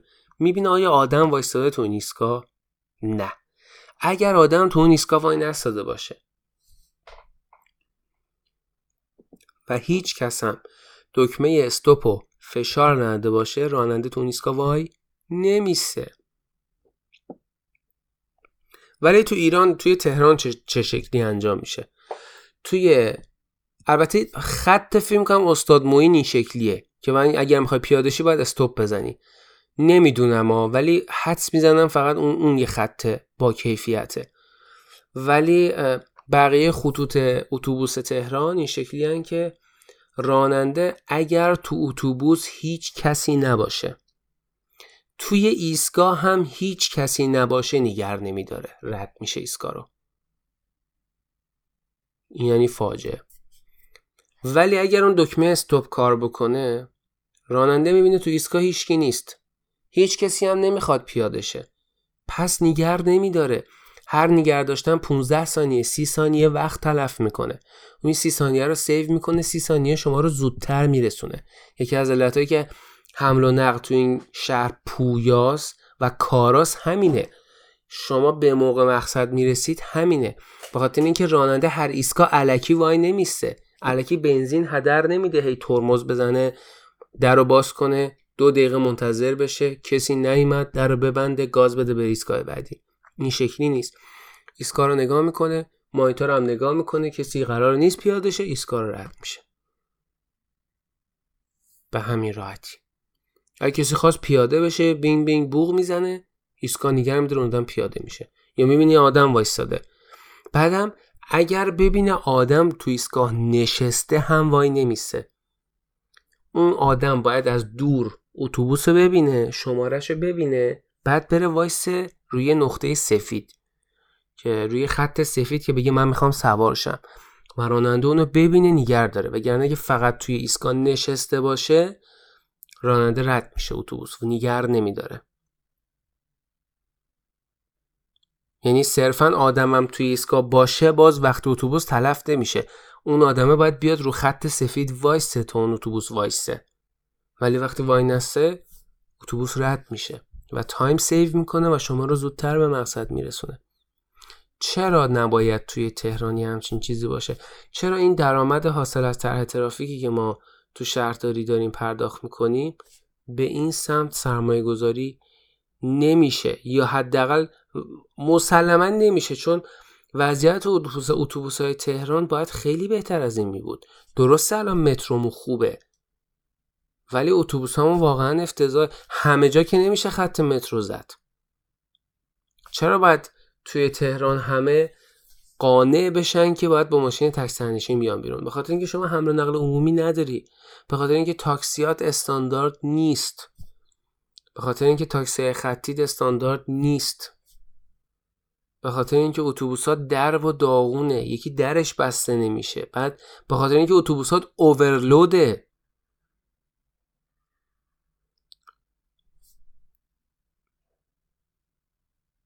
به خاطر اینکه از هر سوراخی که اتوبوس داره آدم وارد میشه. ولی خب تو این تو این کشوری که من دارم زندگی می‌کنم یه در برای وروده سه در برای خروج. توی تهران من می‌خواستم از در پشت اتوبوس بیام بیرون. 20 نفرم می‌خواستم بیان تو. یعنی اون لالوی فشار آدما رو که آدم رد می‌کنه تازه میره می‌خوره تو سینه کسایی که می‌خوان بیان تو و دارن زور می‌زنن بیان تو. در صورتی که توی اینجا فقط در کنار راننده در ورودیه. بقیه درای پشت اتوبوس همه در خروجیه. راننده بقیه درا بسته است؟ با دوربین هم داره چک می‌کنه. کسی غیر مجاز وارد شد؟ میندازش بیرون. یا آقا برو بیرون. تو باید یا به اینجا بلیت بزنی یا برو بیرون. خیلی خیلی چیز سختی نیست. خیلی تو این موضوع موندم. امیدوارم که بهتر بشه. امیدوارم که شرایط بهتر بشه. امیدوارم که وسایل نقلیه عمومی تو تهران یه طوری بشن که یک شهروند یه شهروند توی تهران قانع بشه که با وسیله نقلیه عمومی بریم ورانور شما بروشور چاپ می‌کنی داد می‌زنی تو تلویزیون اینا شهروند رو قانع نمی‌کنه. شما بگی وسیله نقلیه عمومی بهتره شهروند قانع نمیشه. ولی اگه شهروند یه بار سوار اتوبوس بشه ببینه اتوبوس با کیفیته. ببینه اتوبوس اتوبوس آدمه به موقع میاد به موقع میره. پر نیست اوورلود نمیشه. آدم زجر نمی‌کشه توش. مگه مریض زجر پول بنزین و تکسرنشینی و دود و ترافیک و همه اینا رو به جونش بخره و با یه ماشین تکسرنشین بیاد بیرون؟ خیلی مسئله ساده است. خیلی حل کردنش پیچیده نیست. امیدوارم که درست بشه. شما هم امیدوار باشید.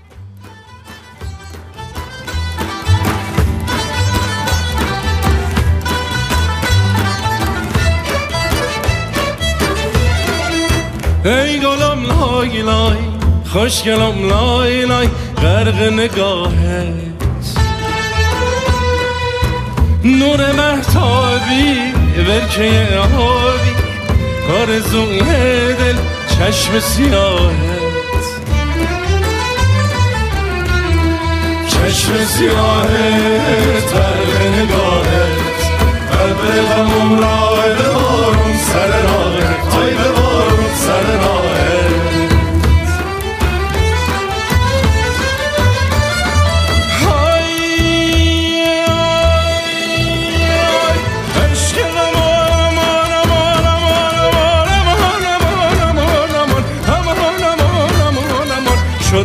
شادی شد گل شادی. حالا که از شهرداری و شهر و اینجور چیزا صحبت پک کردیم و امیدوارم که بحث من سیاسی قلم داد نشه و صرفا یه نظر یه شهروند باشه که نظرشو گفت که پیشنهاد داد به شهردار که بهتر یه کاری بکنیم و با شعار دادن و پستر چاپ کردن تو تلویزیون حرف زدن که وسیله نقلیه عمومی بهتره نمیشه تهران هواشو پاک کرد و باید یه کارایی دیگه انجام داد؟ یه ویدیویی من داشتم توی یوتیوب نگاه می‌کردم که خیلی جالب بود برام. و می‌خوام درست کامل نفهمیدمش ولی همون چیزی رو که فهمیدم و دوست دارم الان باتون در میون بذارم. میگه که شهرسازی ها رو شما توی شهر رو که نگاه می‌کنید شهرها ساختشون بالا به پایین نبوده. پایین به بالا بوده. یعنی چی؟ یعنی که شما الان برید دم پنجرهتون وایسید و به شهرتون نگاه کنید. یا برید به بالاترین نقطه شهرتون مثل کوه و به شهرتون نگاه کنید. و این سوال رو از خودتون بپرسید. شهر رو کی اینجوری ساخته؟ این شهری که من دارم می‌بینم چطوری این شکلی ساخته شده؟ چطوری خونه ها این شکلی ساخته شدن؟ این اصلا این شهر رو این چیزی که من دارم می‌بینم و چطوری اینجا به وجود اومده؟ این ویدیویی که من دیدم داشت توضیح می‌داد و میگفتش که شهر رو شهر می‌سازه. اینطوری نیستش که یه آدمی بره اون بالا وایسه و از اون بالا بگه که شهر اینطوری باید ساخته شه اینجاش اینطوریشه اینجاش اینطوریشه و فلان. و مثال و برای اینکه درک بهتری داشته باشیم مثال سیم سیتی رو زد. سیم سیتی یه بازی که به شما یه زمین میده و یه سری انواع ساختمونا رو میده و شما با توجه به اون المانا و ساختمونایی که دارید شهرتون رو می‌سازید. و این نوع شهرسازی شهرسازی از بالا به پایینه. یعنی یه مغز متفکر یه معمار شهری اون بالا وایستاده و شهر رو داره مدیریت می‌کنه. یعنی شهر رو داره می‌سازه. ولی شهرهایی که ما الان داریم توش زندگی می‌کنیم کاملا خودشون دارن خودشون رو می‌سازن. یعنی از پایین دارن ساخته میشن به سوی بالا. و یه چیز جالبی هم که بود این بودش که می‌گفت داخل کامپیوتر هم یه سری اتفاقات و احتمالات میفته که حتی داخل همون سیم سیتی هم شهرش خودش ساخته میشه یه قسمتایش. و یه طوری جلو میره که شهر خودش ساخته میشه به اون شکل. خیلی ایده جالبی بود.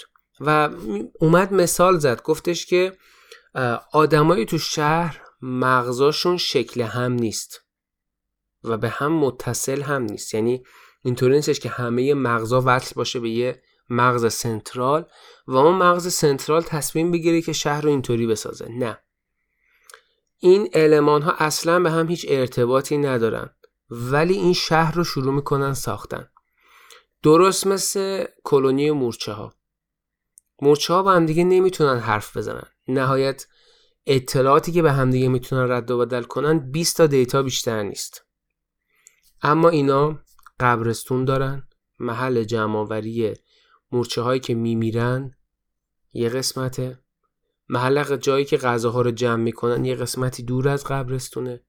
محل تخم گذاری یه جای دیگه است و بدون اینکه مورچه ها با همدیگه شروع کنن صحبت کردن و اینکه کجا چی کار بکنن یه کلونی رو جلو می‌برن.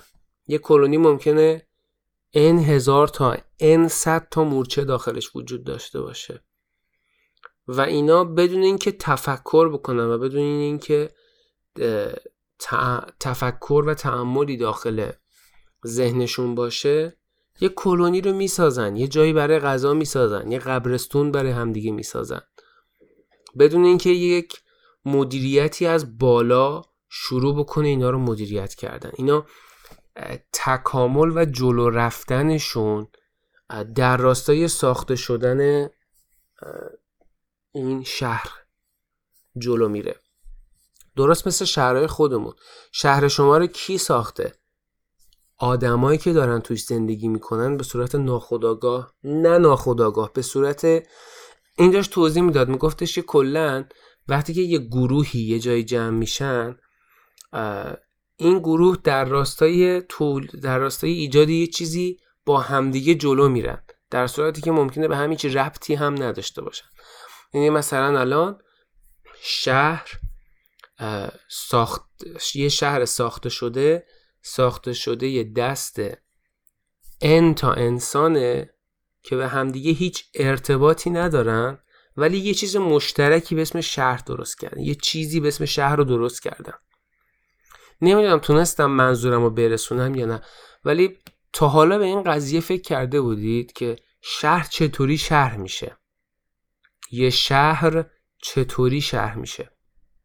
اول دو نفر داشتن زندگی می‌کردن بعد بچه دار میشن یه خونه بغلش می‌سازن بعد اون یه خونه بغلش ساخته میشه بعد این خونه ها بغل هم دیگه ساخته میشه و چند تاشون میمیرن. کجا دفنشون کنیم؟ اینجا خوبه. بعد اونجا یواش یواش خود به خود شروع میشه به تبدیل شدن به قبرستون. دونه های غذایی که می‌خوایم به دست بیاریم و کجا بکاریم؟ اینجا بکاریم. یواش یواش اونجا میشه محل کاشتن دونه و اینا. کجا اینا رو بفروشیم؟ یه قسمتی خود به خود میشه بازار. و اینطوری یواش یواش اون اجتماع با اینکه ذهناشون به همدیگه متصل نیست و شاید به همدیگه ارتباطی هم نداشته باشن خود به خود اون جامعه رو شروع کنن ساختن و جلو می‌برن.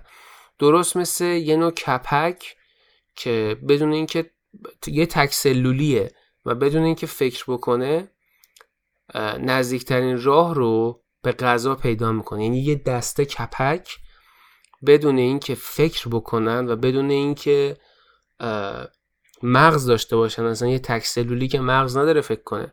خود به خود همشون کوتاهترین مسیر رو به سمت غذا گروهی پیدا می‌کنن و به سمت غذا میرن و به غذا حمله می‌کنن. به همین راحتی.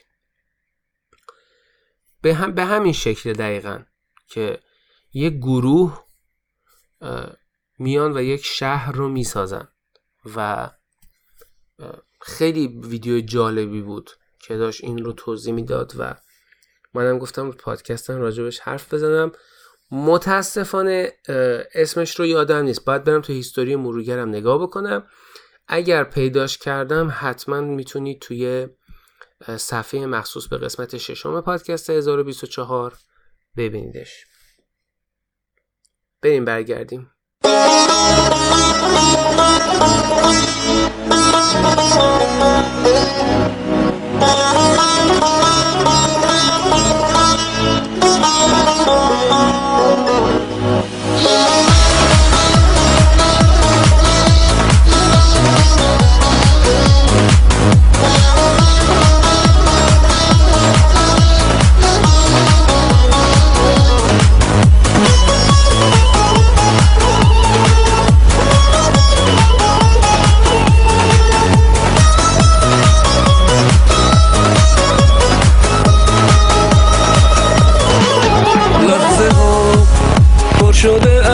برگردیم داشتن تو.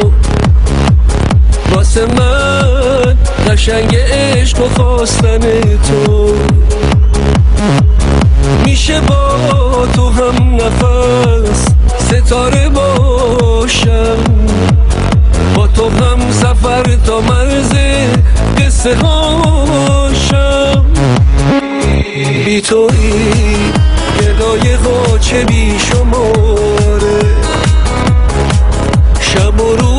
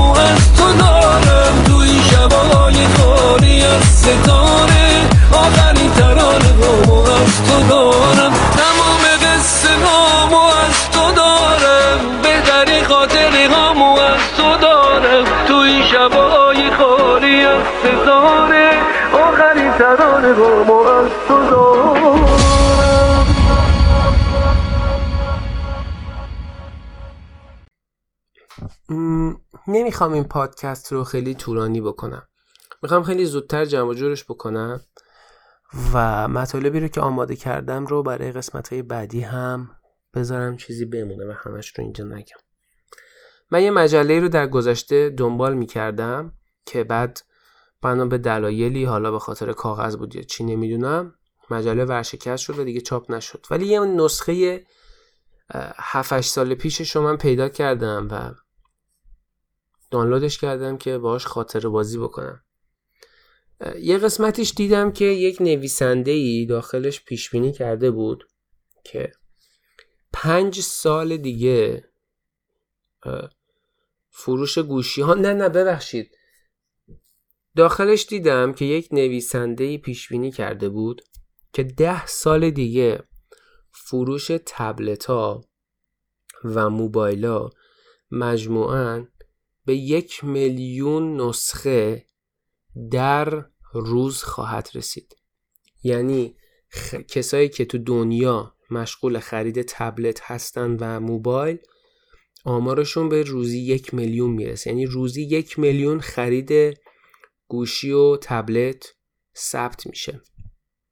خیلی ایده جالبی تو ذهنم نقش بست. خب این این مجله برای 7 سال پیشه. یعنی اصولا طبق این پیشبینی که داخل مجله مطرح شده یعنی دو سال دیگه فروش تبلت ها موبایل باید به یه میلیون دستگاه در روز برسه. طبق چیزی که تو جهان طبق چیزی که اون پیش بینی کرده. رفتم یه سرچ کوتاهی زدم و فروش دستگاه ها رو در جهان پیدا کردم. در سال یک میلیارد و 500 میلیون دستگاه به فروش می‌رسه. در دنیا. و تقسیمش کردم به 365 میانگین 33 هزار خورده ای تا گوشی تلفن همراه و تبلت به فروش می‌رسه در روز. و به نوعی, به نوعی حساب بکنیم سفر در زمان کردم. یعنی من ده سال بعد اون مطلب رو دیدم که یعنی هفت سال بعدشو. با خودم گفتم خب الان این این ضریبش انقدر مسلما دو سال دیگه هم حدودا همین خواهد بود. حالا یه ذره کمتر یه ذره بیشتر. دیگه یه میلیون نسخه در روز نمی‌رسه. و جالب بود. من آینده یه پیشبینی رو دیدم که این پیشبینی غلط بود و یک میلیون نسخه در چیز در دنیا ما فروش تلفن همراه نداریم و این پیش بینی متاسفانه به وقوع نپیوست. اما اما خبر خوبش اینه که من با آیندهش سفر کردم و آینده این پیش بینی رو دیدم. اما یه چیز دیگه هم ذهن من مشغول کرد. این میزان تلفنی که داره تولید میشه چقدر زباله؟ میریزه بیرون. تو سال 2018 یک میلیارد و نیم تلفن همراه گفتن فروخته شده. و این نظام سرمایهداریه که داره اینجا حکمرانی می‌کنه و به ما گوشی میفروشه و مواد رو از معادن خارج می‌کنه باهاش تلفن همراه تولید می‌کنه. و ما هم میریم و این تلفن همراه رو می‌خریم. و اگر شرکت بیوجدانی مثل اپل باشه بعد از یه مدتی عمدن تلفن رو از کار میندازه که بتونه باز بیشتر بفروشه. و 11260 تا من گفتم 33000 تا ولی 11260 تا در روز گوشی فروخته میشه اگر یک میلیارد و نیم تلفن فروخته بشه. و این میزان تلفن همراه خیلی میشه. اگر هر smartphone هر smartphone 300 گرم ما در نظر بگیریم 450 میلیون کیلو smartphone تولید شده. و ما می و ما می‌دونیم که قسمت بزرگی از این 450 میلیون کیلو توی کشورهایی میرن که این کشورها بازیافت تلفن همراه ندارن مثل ایران، افغانستان، پاکستان. نمی‌دونم هند داره یا نه ولی خب میشه گفت هند، تایلند، عربستان، عراق، قزاقستان، مغولستان، ارمنستان شاید آذربایجان. اینا به صورت تخصصی گوشی ها رو بازیافت نمی‌کنن فکر می‌کنم. و یعنی یه جای مخصوصی برای دفع زباله های الکترونیک ندارن. و شما حساب بکنید که این میزان مواد معدنی و این میزان زباله چه می‌کنه با این طبیعت؟ چه بلایی سر این طبیعت میاره؟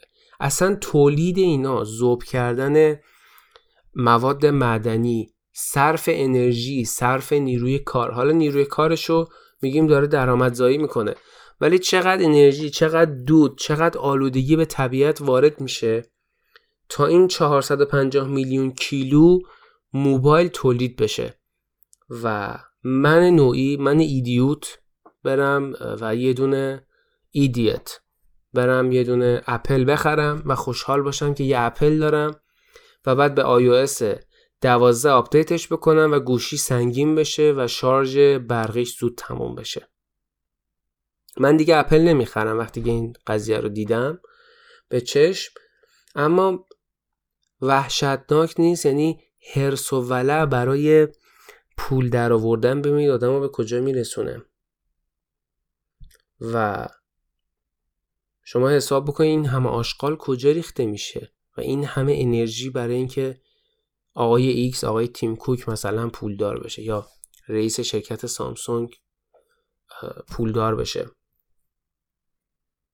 بعد میگه حساب بکنیم یه حساب سرانگشتی این سایت کرده بود میگفتش بر حسب تعداد سیم کارت هایی که فعال شده و توی موبایل داره کار می‌کنه تعداد اون میزان رشد موبایل پنج برابر میزان رشد جمعیت انسان هست. این یعنی که این 6.5 7.5 میلیارد نفر پنج تا تلفن همراه هر کدومشون خریداری کردن و این رشد تعداد پنج برابر بیشتره. یعنی پنج برابر جمعیت جهان موبایل تولید شده. یعنی جمعیت خودش رو ان تا اگه تولید کرده باشه یعنی پیش اون درصد رشدش n باشه درصد رشد تولید موبایل پنج برابر اینه یعنی پنج اینه در اصل. مثلا عجیب نیست نه؟ پنج برابر. خیلیه. تعداد سیم کارت فعالی که خب تو گوشی ها هستش حدود هفت ممیز دو دهم میلیارد تخمین زده میشه که آمار جمعیت جهان از این کمتره. و به صورت میانگین بیشتر از 150 میلیون گوشی در سال بیرون ریخته میشه. یعنی روزی اگر بخوایم حساب بکنیم خیلی خیلی عدد بزرگیه. خیلی عدد بزرگیه. من فکر کنم این حساب کتابا رو اشتباه انجام دادم. ولی امیدوارم که درست باشه. اگر سوتی دادم من توی قضیه موبایلا حتما به هم بگیم من اصلاحش می‌کنم تو قسمت بعد. بعد میانگین مصرف موبایل برای هر شخص 18 ماه در نظر گرفته شده. یعنی آدما به صورت میانگین هر 18 ماه یک بار تلفن همراهشون عوض می‌کنن. این یعنی فاجعه. یه تلفن همراه یعنی 18 ماه عمر داره به صورت میانگین. این یعنی چی؟ یعنی منی که هر پنج سال یه بار موبایلم عوض می‌کنم با کسی که هر دو ماه یه بار عوض می‌کنه ریختن رو هم میانگین گرفتن شده 18 ماه. چرا باید این نظام سرمایهداری و این شرکت های بزرگ انقدر وحشیانه این همه موبایل و تبلت و اینجور چیزا تولید بکنن؟ و من نوعی من احمق بیام و هر 18 ماه یه بار این تلفن رو بریزم دور و یک تلفن جدید بخرم. در صورتی که یه نظریه بود که یه دانشمندی مطرح کرد. اونمی بودش که بهتره اتحادیه اروپا و هر کسی که سیاست مداره و یه ذره وجدان تو کلش هست بیاد و یه قانونی تصویب کنه. بگه هر شرکت موبایلی که داره گوشی درست می‌کنه باید تضمین صد درصدی بده که یک. تلفن حداقل برای پنج سال عمر کنن. یعنی در کمترین حالت یه تلفن تا پنج سال به طور کامل کارا باشه. دو نرم افزارهایی رو بیرون بدن که اگر یه گوشی قرار شد بعد از پنج سال باز هم ازش استفاده بشه یعنی مثلا اگر ما یه آیفونی داریم که با iOS 5 داره کار می‌کنه بعد از 5 سال وقتی که iOS 6 اومد باید یه نسخه هم برای آیفون 5 از iOS 6 بیاد که نیاز به سخت افزار قوی نداشته باشه ولی بروز باشه. یعنی نهایت توان رو بذاری و یه سیستم عاملی طراحی بکنی که با گوشی های قدیمی هم کار بکنه. و خیلی فیشرها رو مسلما نداشته باشه ولی کار کنه به روز باشه امنیتش بهتر باشه. چه می‌دونم یه سری امکاناتی نرم افزاریه. نرم افزاری ها رو تا حد ممکن داشته باشه. و عمر هر گوشی رو هر تلفن همراه رو بتونه تا 15 سال بالا ببره. یعنی یک کسی که تلفن می‌خره اگر آدم خیلی تلفن خری نباشه و خیلی هم مواظب باشه که تلفنش نیفته. البته گوشی باید یه طوری طراحی بشه که راحت نشکنه. منظور اینه که عمر کنه. و به این راحتی ها از بین نره تلفنش. اون آدم وقتی که تلفن رو می‌خره باید مطمئن باشه که این تلفن در نهایت تا 15 سال راحت عمر می‌کنه. شبکه های ارتباطی هر چقدر پیشرفت کنن چه می‌دونم. شبکه های نرم سیستم عامل های نرم افزاری هر چقدر پیشرفت کنن این تلفن تا ده سال حداقل کار می‌کنه. این تلفن ده سال راحت باید کار کنه. هدف از مطرح کردن این ایده تولید زباله کمتر به کار گرفتن نیروی کار ارزان کمتر از, از دست رفتن منابع و معادنمون با خاطر تولید موبایل خب کمتر اینا. انجام میشه. آلودگی کمتری به محیط زیست وارد میشه برای خم کردن غالب دادن چه می‌دونم دور قاب آیفون. نفت مثلا سوخته میشه که دودش به طبیعت وارد میشه و ضرر داره. مواد سمی. ایده ایده خوبی بود ولی در حد زبان همین دانشمند موند و هیچ شرکتی نمیاد همچین ریسکی بکنه. میگه جهنم طبیعت من می‌خوام جزیره شخصیم رو فلانجا. من می‌خوام یه خونه ای درست کنم که توش جزیره شخصی داشته باشم و به جهنم اگر طبیعت هر چیش میشه. من این رو می‌خوام. و در نهایت باز می‌رسیم به بحث خودخواهی انسان که باعث همه بدبختی هاشه که بعدا توی پادکست مفصلا راجبش صحبت می‌کنم. ولی اینطوری. یه نکته جالب دیگه ای هم که هست اینه که بیشتر تلفن هایی که فروش میرن توی کشورهای در حال توسعه یا یعنی کشورهای جهان دوم از تلفن هایی هستن و, و, و کشورهای عقب مونده. البته کشورهای عقب مونده اکثرا موبایل ندارن ولی کشورهای در حال توسعه یا جهان دوم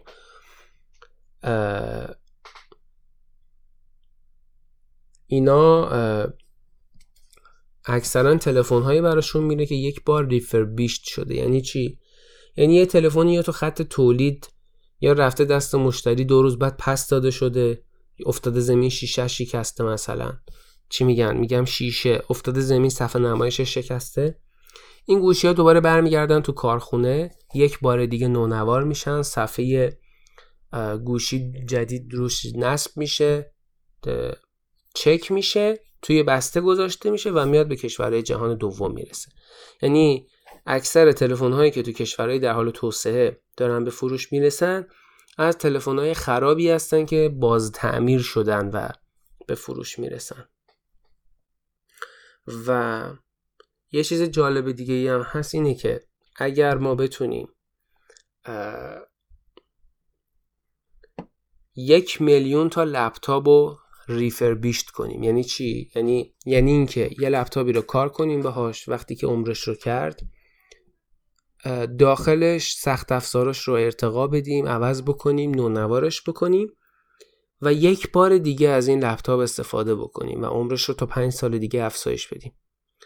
یعنی بازی با ریفربیشتش با ریکاوریش کنیم. از اول یعنی لپتاپ رو دور نریزیم. لپتاپ رو یه مقداری ارتقا بدیم نونوارش کنیم دوباره استفاده کنیم.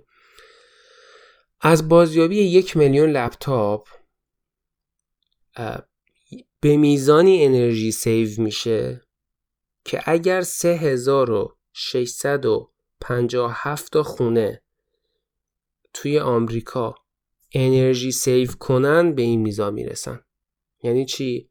اگر یعنی اگر ما لپتاپمون رو بازیابی کنیم و یه بار دیگه استفاده بکنیم یه n میزان انرژی save میشه که از بابت تولید لپتاپ جدید این انرژی دیگه صرف نمیشه دیگه. ذخیره میشه. ما اینو پس‌انداز می‌کنیم. این میزان انرژی رو. این میزان انرژی دقیقا برابره با میزان انرژی که 3657 تا خونه تو آمریکا save می‌کنن ذخیره می‌کنن تو سال. هنوزم تو فکر خریدن یه لپتاپ جدید و پرت کردن لپتاپتون تو صد آشغالی هستین اگر طبیعت براتون مهم نیست این کارو بکنید. اگر آینده بچه هاتون براتون مهم نیست حتما این کارو بکنید. لپتاپتون رو بندازید صد آشغالی و یه لپتاپ جدید بخرید. اما شرکت های تکنولوژی هرگز با این رازا میونی خوبی ندارن و دوست دارن که شرکتشون همیشه تولید کنه و ببلعه و این قول طمعی که درونشون هست هیچ وقت سیر نشه. حتی به قیمت از دست رفتن طبیعت.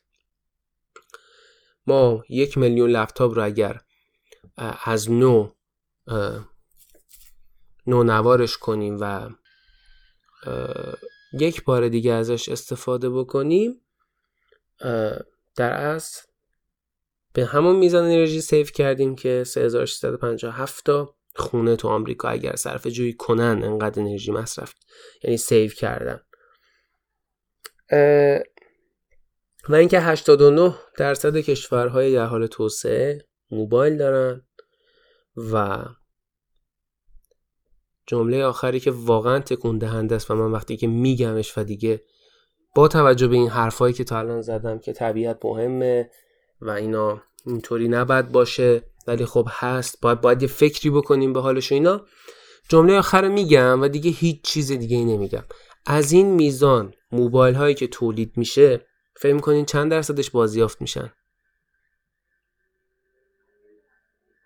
دوازده و نیم درصد. فقط دوازده و نیم درصد موبایل های تولید شده بازیافت میشن.